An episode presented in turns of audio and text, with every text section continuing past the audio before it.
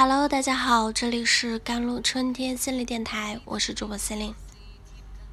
今天想跟大家分享的文章叫做《怎么做才能保护自己和孩子不受暴力事件新闻的伤害》。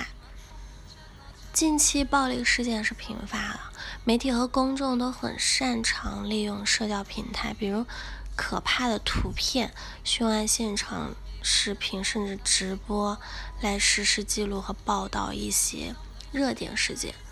这些热点事件的报道一直都在给我们传递着各类痛苦的故事和画面。到目前为止，相信我们大部分人都已经不止一次接触了非常多让人触目惊心的影像资料了，诸如包括处在逃生的群众、现场留下的血迹。残缺破败的建筑等等，有大量的证据是显示，创伤不仅会影响那些正在经历它的人，也会影响那些接触到它的人。有部分原因是因为人类是有同理心和社会性的存在。急救人员呢、难民呢、记者等等，虽然他们并没有直接经历创伤，却也还是会因为间接的接触。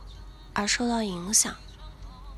研究表明，接触诸如“九幺幺”等恐怖袭击的新闻，会使成人和儿童产生各种不同程度的情绪反应，包括但不限于焦虑啊、抑郁啊、创伤后应激障碍的症状。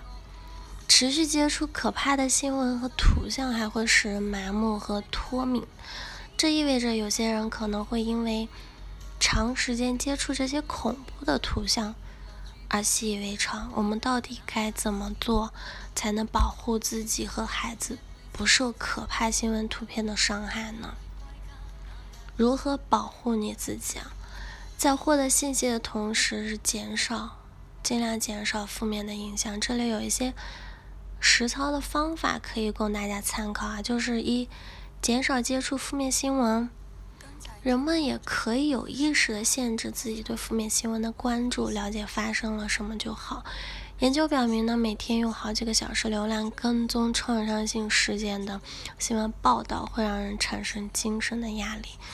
你可以每天看个一两次新闻，知道世界发生了什么，那就足够了。一般来说，不同时间段的新闻报道内容是相近的。第二就是。减少接触带有强烈情绪的新闻报道。新闻媒体就是为了向公众报道世界正在发生什么而生的，但是报道者在叙述过程中难免会带有强烈主观的情感的色彩，尤其是在报道灾难性新闻的时候。相比看电视和听广播啊，阅读新闻报道对群众的。情绪波动影响较小。如果你选择看电视或者听广播，请尽可能选择情绪平稳、相对中立、客观的报道或者声音。第三，不要花几个小时持续观看那些让你痛苦的图像。你感受的痛苦和受害者的并不相通，也不能减轻他们的痛苦，所以你也不必为没有持续关注这些。惨剧而自责。第四，给自己一点休息时间。如果你实在克制不住自己，至少可以给自己几个小时休息时间。第五，就不要忽视其他正向的新闻。持续专注于灾难性新闻会使你认知失调。第六。正确认知自己能承受的极限。面对相同的新闻啊，每个人的敏感程度和脆弱程度是不一样的。第七，当你感受到类似焦虑啊、悲伤等消极情绪时，你应该意识到这是一个人在面对其他人遭受痛苦时的正常反应。你可以选择一些让你的情绪可以平复的。活动转移注意力，像我自己就会选择去做一些高强度的锻炼。第八，和别人聊聊天。如果你的心情是难以平复啊，你可以和爱人倾诉，看看他们是如何处理的。如果有必要，也可以去找专业人士咨询。那如何保护你的孩子免受其害？接触灾难性的新闻和图像对孩子的伤害都是巨大的，尤其是年龄较小的孩子，持续接触这类事物可能让他们产生这类事不断发生的错觉。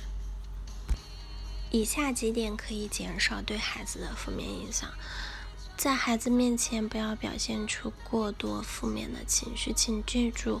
父母是孩子认识世界最好的老师。